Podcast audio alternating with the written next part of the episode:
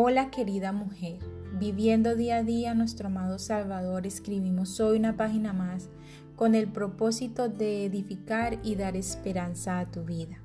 Te doy la bienvenida a una reflexión más aquí en Diario de una Mujer Cristiana. También bendigo tu vida y la de tu familia en este nuevo comienzo de semana, esperando que el Señor Jesucristo sea de la mano, guiándote y llenándote de su perfecto y santo amor. Continuando con nuestro tema La mujer bienaventurada, un carácter del otro mundo, hoy veremos mujer, sé humilde y apacible. Mateo capítulo 5, verso 5 nos da la siguiente característica de los ciudadanos del reino celestial, la mansedumbre. Bienaventurados los mansos porque ellos recibirán la tierra por heredad. En la nueva versión internacional lo dice un poco diferente pero más entendible. Dichosos los humildes porque recibirán la tierra como herencia. La mansedumbre se refiere aquí a la humildad y apacibilidad del carácter de una mujer bienaventurada.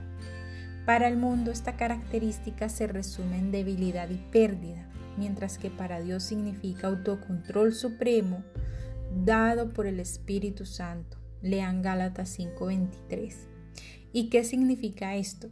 Significa que esta mujer ha aprendido cuatro cosas. La primera, someterse a Dios. Es aceptar la voluntad de Dios en su vida.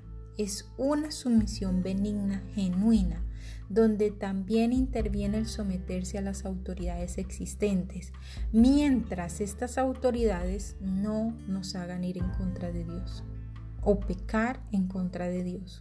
Segundo, entregar el control a Dios. Es aceptar la perfecta voluntad de Dios y entender que es el Señor quien nos guía y nos gobierna durante todo nuestro camino.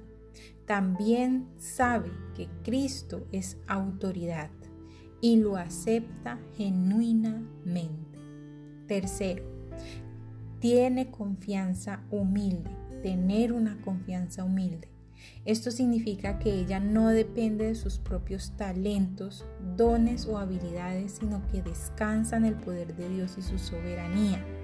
Esto no quiere decir que no los vas a aprovechar, vas a aprovechar tus dones, tus talentos y habilidades, pero poniendo estos tres a los pies del Señor. Cuarto, reconoce su pecaminosidad.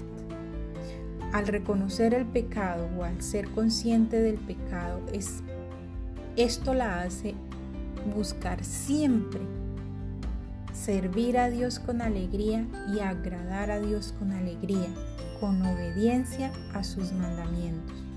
El autocontrol benigno prepara el camino para el control divino y la recompensa es la posición de la tierra, la herencia, en este caso el reino celestial.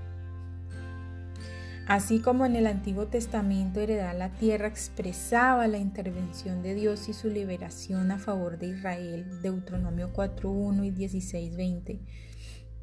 Recibir la tierra por heredad era una manifestación temporal del reino celestial que vendría y otra manera de expresar su gobierno soberano. Al igual nosotras estamos esperando lo mismo, es posible disfrutar de esta herencia debido al espíritu de contentamiento que el Señor nos ha dado. Salmos 37, 16 y Proverbios 15, 16.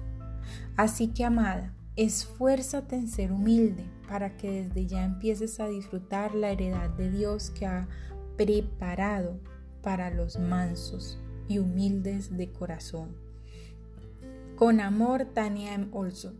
Nos veremos en una próxima oportunidad con una reflexión más aquí en Diario de una Mujer Cristiana. Bendiciones mil.